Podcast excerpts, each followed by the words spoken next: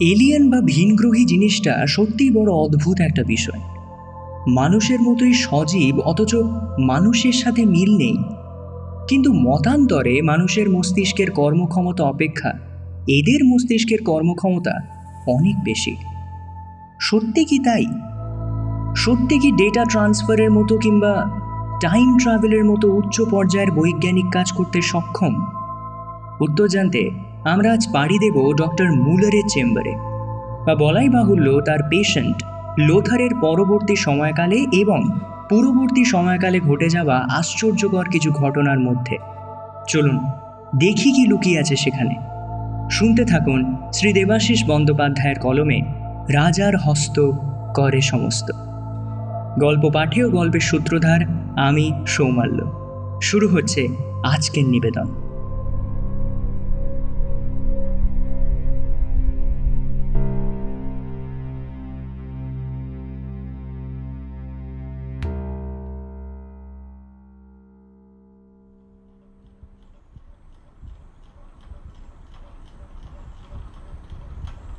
কি খবর তোমার? ভালো ডক্টর বেশ। তাহলে দেখি তো তুমি কতটা ভালো আছো। হাঁটাহাঁটি করছ? হ্যাঁ ডাক্তার ডক্টর মুলার স্থির চোখে তাকালেন লোথারের দিকে। লোথার বিগত এক সপ্তাহে একবারের জন্যও হাঁটেনি। তিনি লোথারের সঙ্গে কথোপকথন চালিয়ে যেতে যেতে জিজ্ঞাসা করলেন। তুমি তোমার হাত দুটো ব্যবহার করতে পারছ? হ্যাঁ ডাক্তার দুটো হাতই? লোথার ঘাড় হেলিয়ে সম্মতি জানালো। ডক্টর মুলার লোথারের কাছে এগিয়ে গিয়ে বললেন তাহলে তোমার বাঁ হাতটা দিয়ে আমার নাকটা টাচ করো তো দেখি। লোথার হাত দুটো হুইল চেয়ারের হাতলে আলগাভাবে রেখে আগের মতোই চুপচাপ বসে রইল। ডক্টর মুলার লোথারের আরও একটু কাছে গিয়ে বললেন তুমি ছুঁয়ে দেখলে আমার নাকটা? এই তো ডক্টর আপনার নাকের কাছে আমার হাতটা। এই ছুলাম বলে। তুমি দেখতে পাচ্ছ? তোমার হাত আমার নাক ছুঁয়েছে। ডক্টর মুলার হুইল চেয়ার থেকে লোথারের বাঁ হাতটা তুলে ধরে লোথারের চোখের সামনে আনলেন। বললেন এই বাঁ হাতটা তো আমার নাক ছুঁয়েনি। লোথার বিস্ময় মাখা দৃষ্টিতে নিজের বাঁ হাতটাকে দেখল কিছুক্ষণ সময় নিয়ে। তারপর বলল এটা তো আমার হাত নয় এটা তো রাজার হাত। ডক্টর মুলার ক্লিনিকের আরও কয়েকজনকে চেক আপ করে নিজের চেম্বারে গিয়ে বসলেন। লোথারের বাবা মা চেম্বারের বাইরে অপেক্ষা করছিলেন। ডক্টর মুলার তাদের ডেকে চেম্বারে বসালেন। সিমাটোপ্যারাফ্রেনিয়া, একটু খটোমটো নাম। কিন্তু আপনাদের ছেলে এই রোগের নিয়মে নিজের হাতকে অন্যের বলে ভাবছে। নিজেকে সম্পূর্ণ সুস্থ বলে মনে করলেও ও এখনও এক ধরনের প্যারালিসিসে আক্রান্ত। যার জন্য বাঁ হাত নিয়ে ওর মস্তিষ্ক অন্যভাবে সচেতন। লোথারের বাবা মা করুণ চোখে চেয়ে রইলেন ডক্টর মুলারের দিকে। আপাতত লোথারকে এই ক্লিনিকেই থাকতে হবে কিছুদিন। হাঁটাচলা করতে শুরু করলে হয়তো বাড়ি নিয়ে যাওয়ার অনুমতি মিলবে। তারপর বাড়িতে রেখে ফ্যামিলি ফিজিশিয়ান ডক্টর কোহলারের অধীনে চিকিৎসা করানো যাবে না হয়। লোথারের মা বাবা বিষণ্ণ হয়ে বসে রইলেন ডক্টর মুলারের সামনে। লোথার ছাড়া শূন্য মনে হচ্ছে চারপাশ। তেরো বছরের প্রাণোচ্ছল ছেলেটা সারা দিন গোটা বাড়ি মাতিয়ে রাখত। হঠাৎ করে কি যে হলো ক্রিসমাসের ছুটিতে আফ্রিকা বেড়াতে গিয়ে। এবার ডিসেম্বরে লোথার বাবা মা আর ফ্যামিলি ফিজিশিয়ান ডক্টর কোহুলারের সঙ্গে জিম্বাবুয়েতে বেড়াতে গিয়েছিল। ডক্টর কোহুলারই লোথারের বাবার মাথায় এই দেশে ঘুরতে যাবার ঝোঁকটা চাপিয়েছিল। জিম্বাবুয়ের দক্ষিণ প্রান্তে ম্যাসভিঙ্গো একটা ছোট মফস্বল।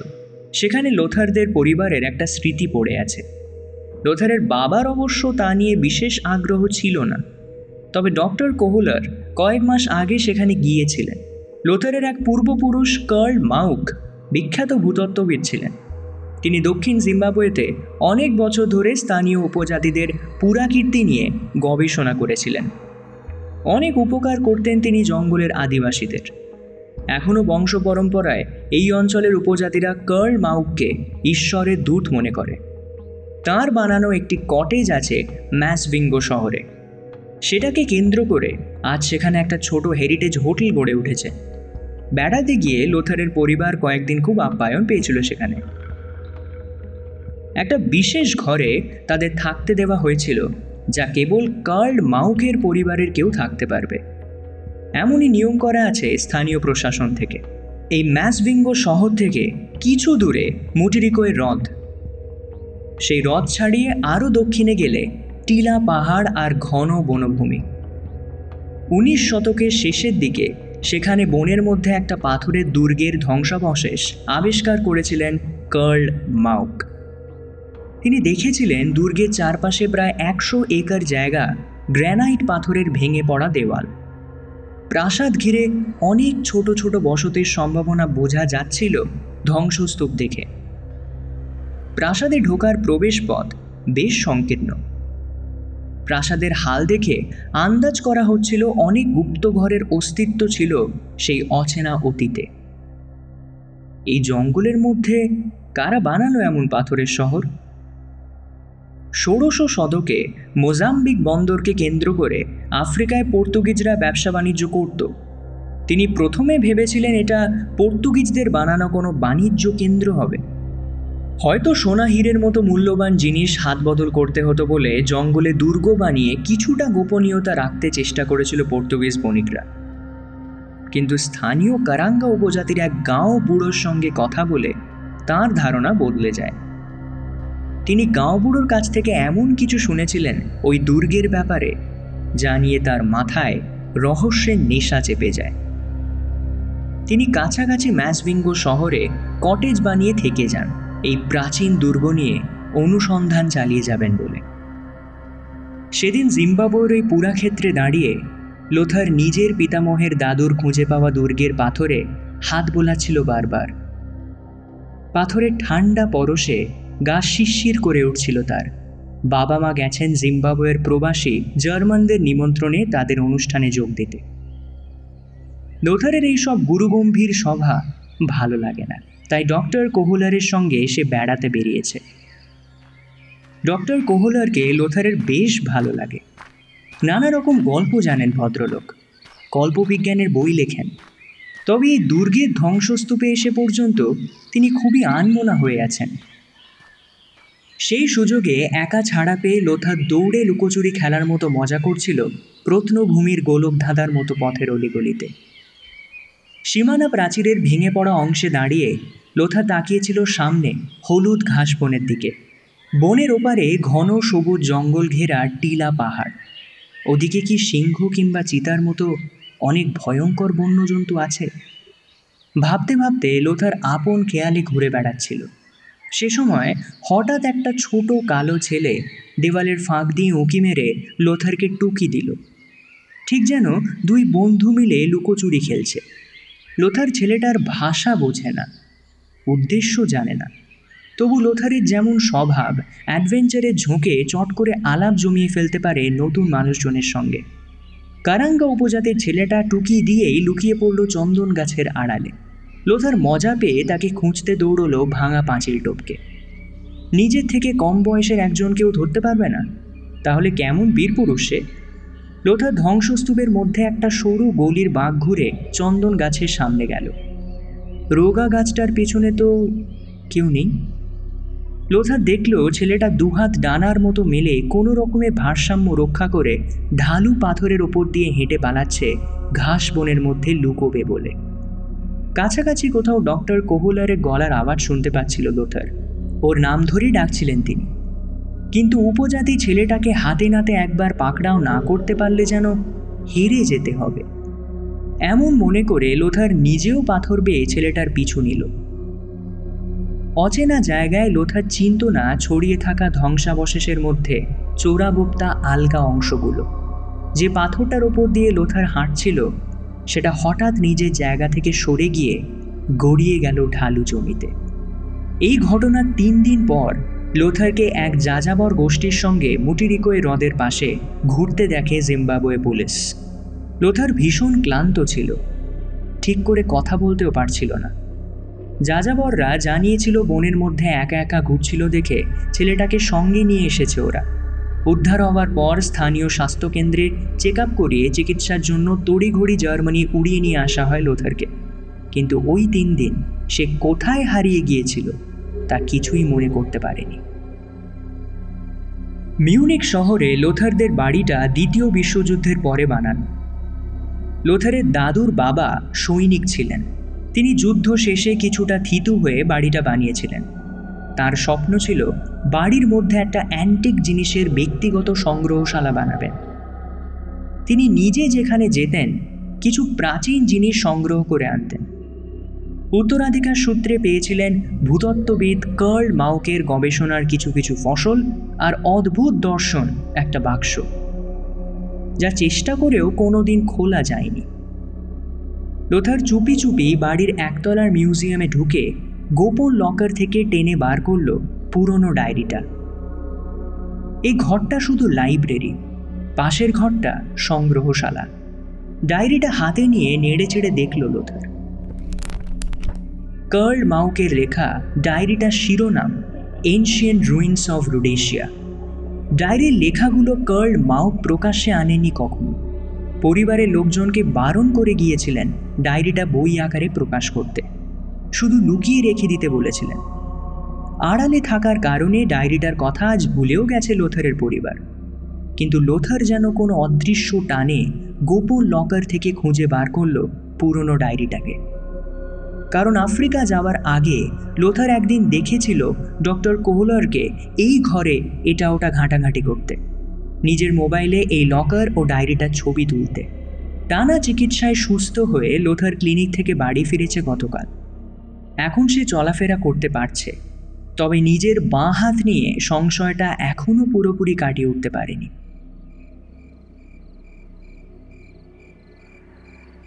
গভীর রাত। বাড়ির অন্য সকলে ঘুমোচ্ছে। লোথার টেবিলের ওপর ডায়েরিটা মেলে ধরল ল্যাম্পের নিচে। ওর বাঁ হাতটা ডায়েরির পাতা উল্টাতে শুরু করল। যেন লোথারের কোনো নিয়ন্ত্রণ নেই নিজের এই হাতটার ওপর। তিনশো নম্বর পাতায় এসে হাতটা থেমে গেল। লোথার দেখল সেখানে হাতে স্কেচ করা মমির ছবি। যেন কারুকার্য করা পাথরের ওপর বসে আছে মমিটা, এমনভাবে ছবিটা আঁকা হয়েছে। মমের দুপাশে রাখা তার জীবৎকালের ব্যবহার করা নানা আকারের পাত্র ও গহনা। বসে থাকা মমির হাতে একটা লম্বা ছুরি ধরা। লোথা ছবিটার ওপর বাঁ হাত বোলালো কিছুক্ষণ। তারপর উঠে গেল কাঁচের আলমারিটার দিকে। সেখান থেকে হাতে তুলে নিল পাথর কেটে বানানো একটা লম্বা ছুরি। এসবই আফ্রিকা থেকে কার্ল মাউক সংগ্রহ করে এনেছিলেন। লোথা ছুরিটা ডান হাতে ধরে নিজের বাঁ হাতের তালুতে আলতো চাপ দিল। আস্তে আস্তে সেই চাপ বাড়িয়ে চোখ বন্ধ করে অনুভব করতে লাগল ব্যথাটাকে। সে মাথার ভেতরে একটা অন্যরকম বেদনার অনুভূতি টের পেতে লাগল। ঠিক এমন ব্যথাই যেন লেগেছিল সেদিন স্বপ্নের মধ্যে। জিম্বাবুয়ের সেই পাথরের প্রাসাদের ধ্বংসাবশেষ থেকে গড়িয়ে গড়িয়ে কোথায় যেন হারিয়ে গিয়েছিল লোথার। কোনো গভীর ঘাসমনের মধ্যে। লম্বা লম্বা ঘাসের হলুদ হলুদ শুকনো মাথাগুলো হাওয়ায় দুলছিল। বাঁ হাতটায় প্রচণ্ড যন্ত্রণা হচ্ছিল লোথারে। মনে হচ্ছিল হাতটা ভেঙে গুঁড়িয়ে গেছে। কারা যেন তাকে কাঁধে তুলে নিয়ে ছুটছিল জঙ্গলের মধ্যে দিয়ে। এর কিছুক্ষণ পর একটা অন্ধকার ঘরে নিয়ে গিয়ে তারা গাঢ় তরলের মধ্যে ডুবিয়ে দিল লোথারকে। এরপর রাতের বেলায় একটা মূর্তির সামনে আগুন জ্বালিয়ে লোথারের বাঁ হাতে মাটি লেপে চারপাশে ঘুরে ঘুরে একদল জাদুকর মন্ত্র পড়ে কি যেন সব করছিল। একটা বুড়ো লোক পাশে বসে কয়েকটা হায়নাকে মাংস ছুঁড়ে ছুঁড়ে খাওয়াচ্ছিল।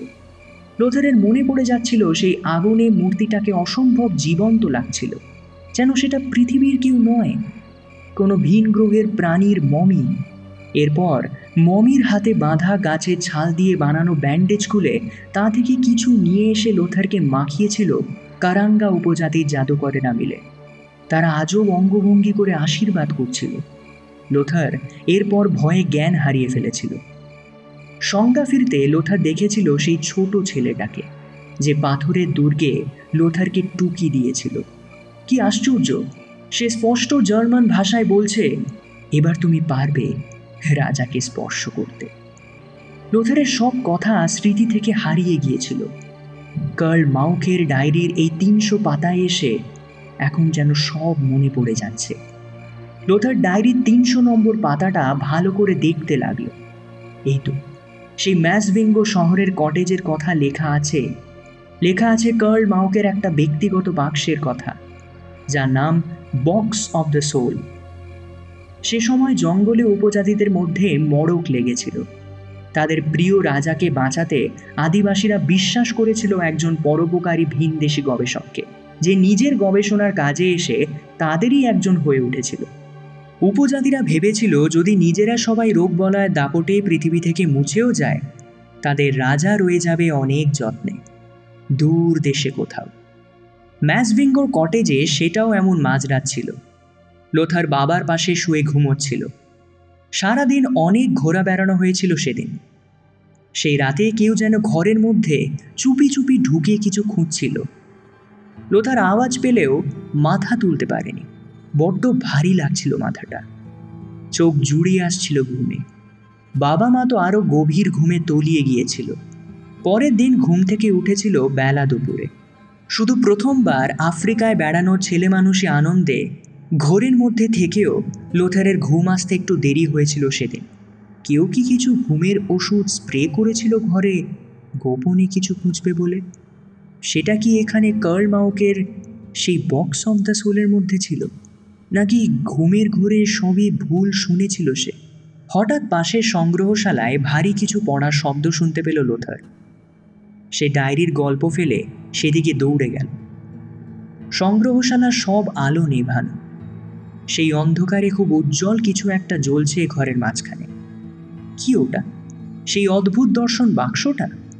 লোথার হাতড়ে হাতড়ে সুইচ বোর্ডের কাছে গিয়ে আলো জ্বালালো। কোথাও কি আগুন লেগেছিল? লোথার দৌড়ে গিয়ে ঘরের এক কোণে রাখা ফায়ার এক্সটিংগুইশার গড়িয়ে নিয়ে এলো। তবে যা পড়বার, ততক্ষণে তা পড়ে শেষ হয়ে গেছে। লোথার দেখল মেঝেতে কিছু পোড়া কাগজ, বই আর এক রাশ ছাইয়ে স্তূপ। কি ভয়ানক রহস্য বন্ধ হয়ে আছে ওই নিষিদ্ধ বাক্সটার মধ্যে? যার জন্য ওটা খোলা বারণ ছিল? লোঠা দেখল সেই কখনো না খুলতে পারা বাক্সটা ডেস্কের ওপরে খোলা অবস্থায় রাখা। সেখান থেকে ওই উজ্জ্বল আলোর ছটা সারা ঘরে ছড়িয়ে পড়েছে। এই নির্জন ঘরে কে খুলল ওটাকে? লোথা তাড়াতাড়ি পা চালিয়ে ডেস্কের কাছে গেল। বাইরে থেকে রং দেখে অন্য কিছু মনে হয়েও আসলে বাক্সটা অসম্ভব মসৃণ কোনো পাথর দিয়ে বানানো। তাতে সবুজ ঘন তরল ভরা আছে। সেই তরলে ডুবিয়ে রাখা কি ওটা? অগণিত মিহি সুতোর সূক্ষ্ম জালে বাঁধা একটা ধপধপে সাদা জমাট মগজ। কার মাথার গিলু এভাবে সংরক্ষণ করে রাখা আছে? লোথার নিজের অজান্তেই বাঁ হাতটা বাড়ালো। হাতটা ওই জমাট বাঁধা মগজে স্পর্শ করতেই কম্পিউটারে ডেটা ট্রান্সফার হওয়ার মতো করে কিছু সিগন্যাল স্নায়ু বেয়ে পৌঁছতে শুরু করল লোথারের মাথায়। সেই সঙ্গে ভীষণ উজ্জ্বল আলো ছড়িয়ে জ্বলে উঠল সবুজ তরলটা। যেন একটা তরঙ্গের জন্য অপেক্ষা করছিল এই তরলের অণু পরমাণুগুলো। কি অসহ্য উত্তাপ। লোথার নিজেকে ঝটকা মেরে সরিয়ে নিল। লোথারের ডান হাতের বুড়ো আঙুলটা কোথাও ঠেকে গিয়েছিল। সেটা পুড়ে যাওয়ার মতো জ্বালা করছে। এমন প্রচণ্ড তাপের জন্যই কি এখানে আগুন লেগে গিয়েছিল? লোহার পাশে পড়ে থাকা ছাইয়ে স্তূপটার দিকে তাকালো। কিন্তু কিছুক্ষণ আগে জ্বালিয়ে পুড়িয়ে দেওয়ার মতো তাপ কি করে তৈরি হয়েছিল এটা থেকে? আর মস্তিষ্কের মতো দেখতে এটা আসলে কি? কি হয়েছে? কি হচ্ছে? কিছু বুঝতে না পেরে লোথার হতভম্বের মতো দাঁড়িয়ে রইল। মাথাটা ঘুরছে, যন্ত্রণায় ছিঁড়ে যাচ্ছে। সে আর কিছু ভাবতে পারল না। নিচে ছাইয়ের মধ্যে গড়াগড়ি খাচ্ছে নীল হীরের মতো দেখতে একটা প্রিজমের আকারের ক্রিস্টাল। এটা নিশ্চয়ই বাক্সের মধ্যেই ছিল। লোথার টলতে টলতে সেটাকে কুড়িয়ে বাক্সের তরলে ডুবিয়ে রাখল। কার্ল মাউকের এই আশ্চর্য বাক্সটা যে কি করে খুলল? কে জানে? লোথার বাক্সটা বন্ধ করতেই সেটা ঠিক আগের মতোই হয়ে গেল। খোলা অংশটা যেন মিশে গেল অবশিষ্ট অংশের সঙ্গে। এরপর খুলতে চাইলে বিশেষ চাবি দিয়ে ওপরের অংশটা সমান করে কেটে খুলতে হবে বাক্সটাকে। লোথার বুঝতে পারছিল না এই অসুস্থ অবস্থাতেও তার গায়ে এত শক্তি কোথা থেকে আসছে। সে ভারী বাক্সটাকে আবার নিজের জায়গায় রেখে করিডোর বেয়ে নিজের ঘরের দিকে রওনা দিল। লোথারের শরীর টলছে। সে নিজেকে মনে মনে বলল, বিছানায় ফিরে যাওয়ার আগে অন্য কোথাও ঢলে পড়লে বাবা মা ভয় পেয়ে যাবে। বাড়িতে হুলুস থুলু বাঁধবে।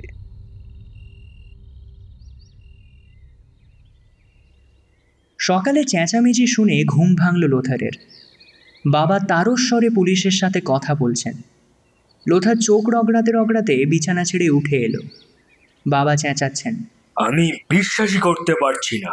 বাড়ির দরজার লক ভেঙে মিউজিয়ামে চোর ঢুকেছিল। কিছু জিনিস লন্ডভন্ড করে ঘেঁটেছে। সংগ্রহশালার মেঝেতে কিছু পোড়ানো হয়েছে। চারপাশে ছায়ের স্তূপ জমে আছে। পোড়া জিনিসের বিটকেল গন্ধে এখনও ম ম করছে ঘর। বাবা চিৎকারে ভয় পেয়ে লোথার নিজের ডান হাতের পোড়া দাগটা ঢাকতে হাতটা পিছনে লুকিয়ে নিল। এরপর বাবার কাছে গিয়ে বলল কি হয়েছে? আমরা একটা বদমাস লোককে বিশ্বাস করে ঠকেছি। কাকে? কাকে আবার? ডক্টর কোহলারকে সে নানা রকম আজগুবি গল্প শুনিয়ে আমাদের মোহিত করে রেখেছিল। আমরাও তাকে অন্ধের মতো বিশ্বাস করে গেছি।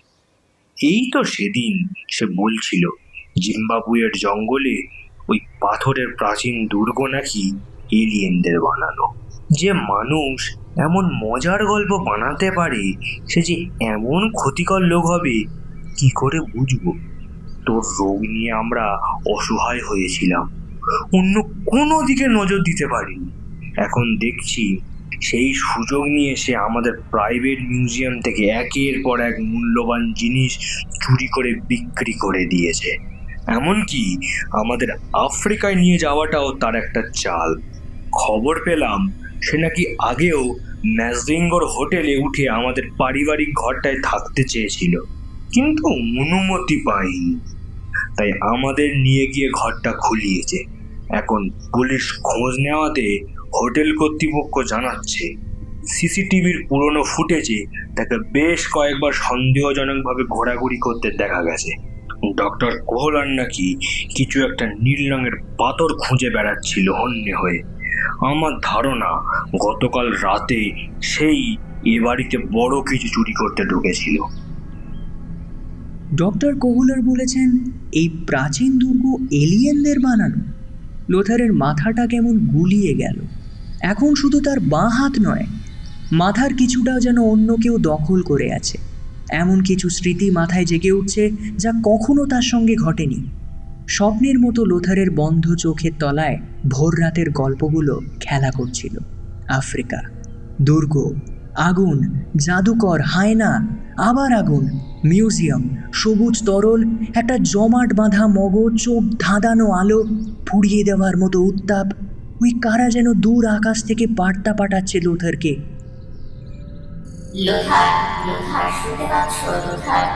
তোমার তুমি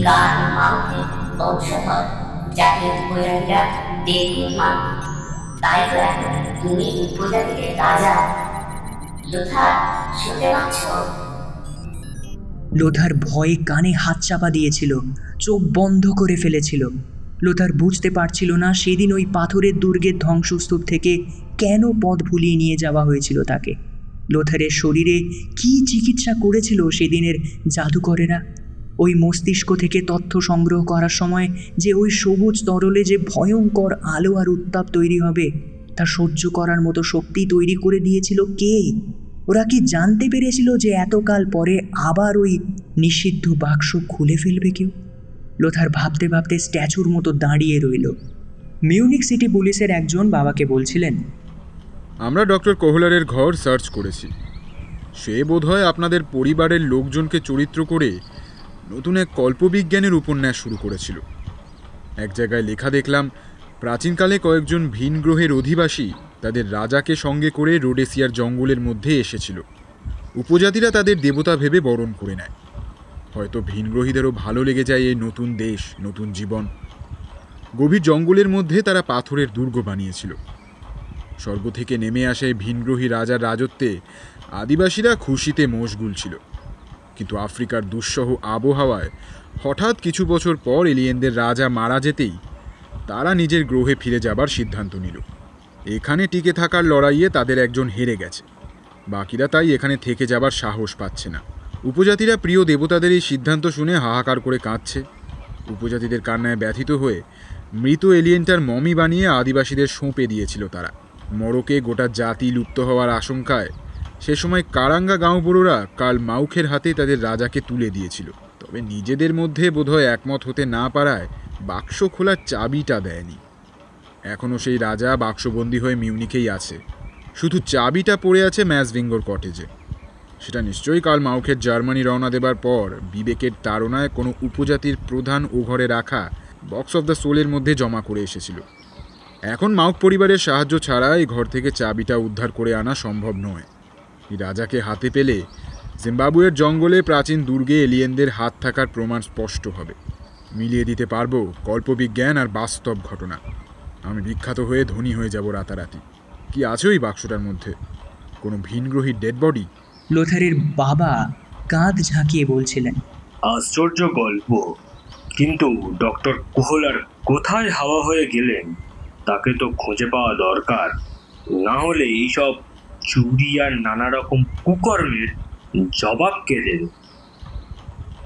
সব শুনে লোথার একটা দীর্ঘশ্বাস ফেলে বিছানার দিকে পা বাড়াল। ডক্টর কোহলার ভুল ভেবেছিলেন। ডেড বডি নয়, ভিনগ্রহী রাজার ব্রেন বিশেষভাবে সংরক্ষণ করে রাখা আছে বাক্সে, যা ডেটা ট্রান্সফার করতে পারে উপযুক্ত মানুষের মাথায়। কাল রাতে এমন ঘটনায় ঘটেছে লোথারের সঙ্গে। তাই সে বুঝতে পারছে না যে সে কতটা মানুষ আর কতটা এলিয়েন শুধু এটুকুই বুঝতে পারছে যে ডক্টর কোহলারের কোনো চিহ্নই আর কোনো দিন খুঁজে পাওয়া যাবে না। আর নিষিদ্ধ বাক্স খোলা যাবে না কোনো দিন।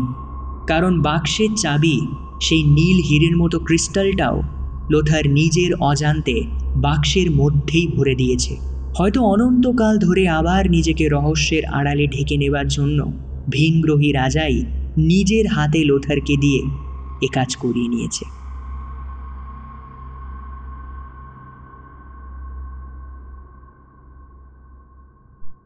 শেষ হলো আজকের নিবেদন। ডক্টর মুলেরের ভূমিকায় শ্রী পিনাকি চ্যাটার্জি মহাশয়। লোথারের ভূমিকায় অব্যক্ত অডিও স্টোরি থেকে রমাকান্ত। বাবার ভূমিকায় তীর্থ, এলিয়েন সায়নদেব পুলিশের ভূমিকায় ক্রিয়েটিভ মাস্কিটিয়ার্স থেকে সৌম্যদেব পোস্টার ডিজাইনে ক্যানভাসার রৌমো। বিশেষ সহায়তায় রাকিব সর্দার। পর্ব পরিচালনায় সায়নদেব অব্যক্ত অডিও স্টোরি এবং ক্রিয়েটিভ মাস্কিটিয়ার্সের ইউটিউব লিঙ্ক দেওয়া রইল ডেসক্রিপশন বক্সে। ঘুরে আসুন, দারুণ দারুণ গল্প রয়েছে সেখানেও। কেমন লাগল আজকের নিবেদন সেটা আমাদের কমেন্ট বক্সে কমেন্ট করে জানান। এবং ভালো লাগলে লাইক শেয়ার করে সাবস্ক্রাইব করে দিন। খুব শীঘ্রই নতুন গল্প নিয়ে ফিরছি। শুনতে থাকুন গল্পের ঠিকানা। গল্প পিয়নের পছন্দের ঠিকানা। শুভরাত্রি।